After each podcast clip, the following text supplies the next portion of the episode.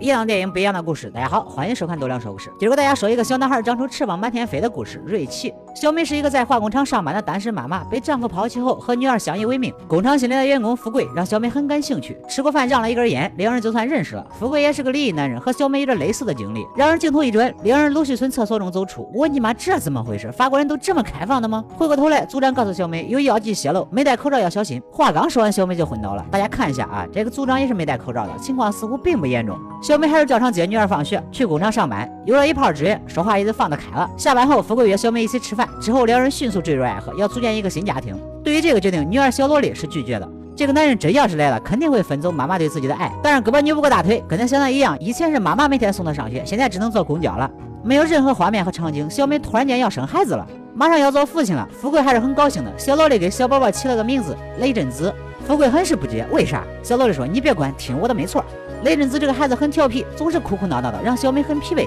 富贵最近似乎也不在状态，总是很晚才回家，小美很生气。不过一个家庭也挺不容易的，既然男上女下不行，那咱就女上男下。小美回去上班，富贵在家带孩子。虽然是个糙汉子，富贵还是很有父爱的，又是喂奶粉，又是换尿布的，一天下来也是累得不轻。小美回家后发现雷震子后背多了一块淤青，一口咬定是富贵虐待孩子。富贵反驳也没用。第二天，小美在家带孩子，富贵去厂里上班，但是雷震子背后又多了一块淤青。说吧，你为什么要虐待雷震子？他可是我们的孩子呀！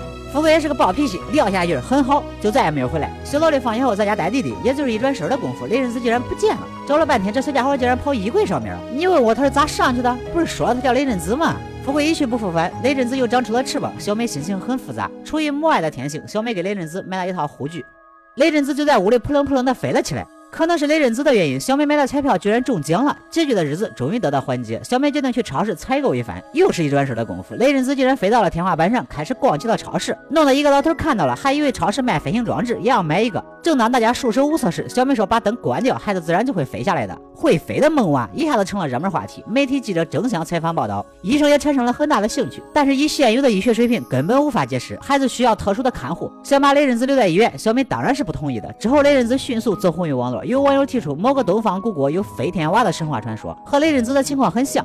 富贵也闻讯赶了回来，他建议让孩子出现在大众视线前，不仅能赚钱，还能更好的照顾雷震子。小美虽然不情愿，但也没有什么好办法。不过雷震子毕竟太小了。做直播肯定不行，只能让媒体拍照报道了。在媒体的闪光灯下，雷震子飞上了天空，看着孩子这么开心，小美觉得很幸福，抓绳子的手情不自禁的松开了。雷震子飞越过了湖水，飞走了。寻找一直没有停止，可是始终没有雷震子的音讯，小美失魂落魄，彻夜难眠，每天都会站在湖边等待。最终，她选择投湖自尽，可是刚走到湖里，雷震子又飞了回来，小美喜极而泣。